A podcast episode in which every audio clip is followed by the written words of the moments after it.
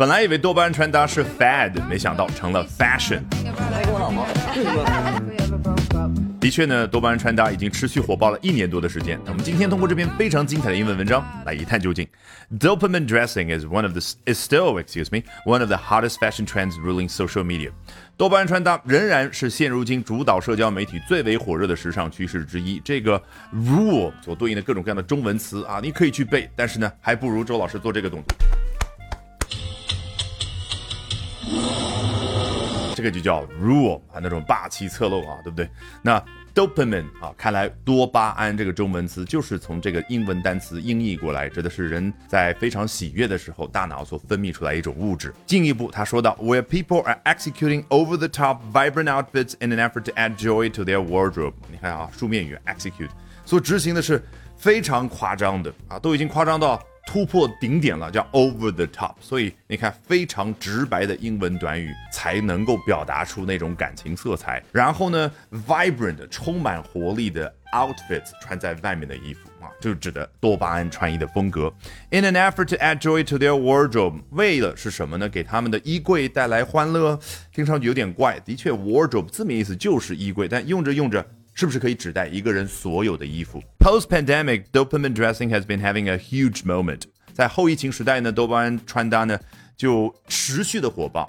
为什么 have a moment 表达火爆呢？一样的，英文就是一个朴实无华的语言。你想想，哎，一样东西它能够拥有一个时刻，是不是在那个时刻，大部分人的注意力全部关注在这个东西上边？我是个傻。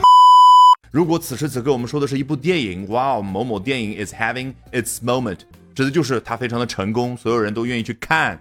而现在呢，哦，dopamine dressing has been having a huge moment，持续的拥有一个时刻，指的就是大家非常非常的喜欢它。In a world of minimalist style, color blocked outfits are going against the grain and making some noise。在一个极简主义风格的时代，这样的大的色块啊所形成的设计风格的 outfits，也就是穿在外面的衣服，它和这个时尚圈的主流是背道而驰的，叫 against the grain。这个英文朴实无华到什么程度？Grain 原本指的啊不是谷物，在这儿指的是木头啊，或者说切的牛肉那个纹理。那如果你顺着那个纹理呢，就是 with the grain 或者 along with the grain。那逆着那就叫 go against the grain。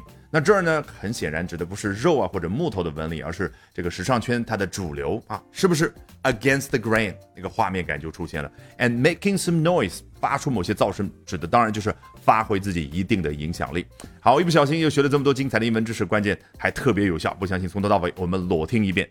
Dopamine dressing is still one of the hottest fashion trends ruling social media, where people are executing over the top, vibrant outfits in an effort to add joy to their wardrobe. Post pandemic, dopamine dressing has been having a huge moment. In a word of minimalist style, color blocked outfits are going against the grain and making some noise. 好，如果喜欢我讲各种有趣的英文知识，一定要记得关注我的微信公众号 Albert 英语研习社啊，Albert A L B E R T。接下来连续三晚，每晚的八点钟，我将通过免费直播公开课的形式和大家去分享，究竟怎么样能够通过啊这些时下的热点话题，高效的啊去啊提升自己的阅读水平的同时，提升自己的口语和听力水平啊，只需要关注我的微信公众号 Albert 英语研习社。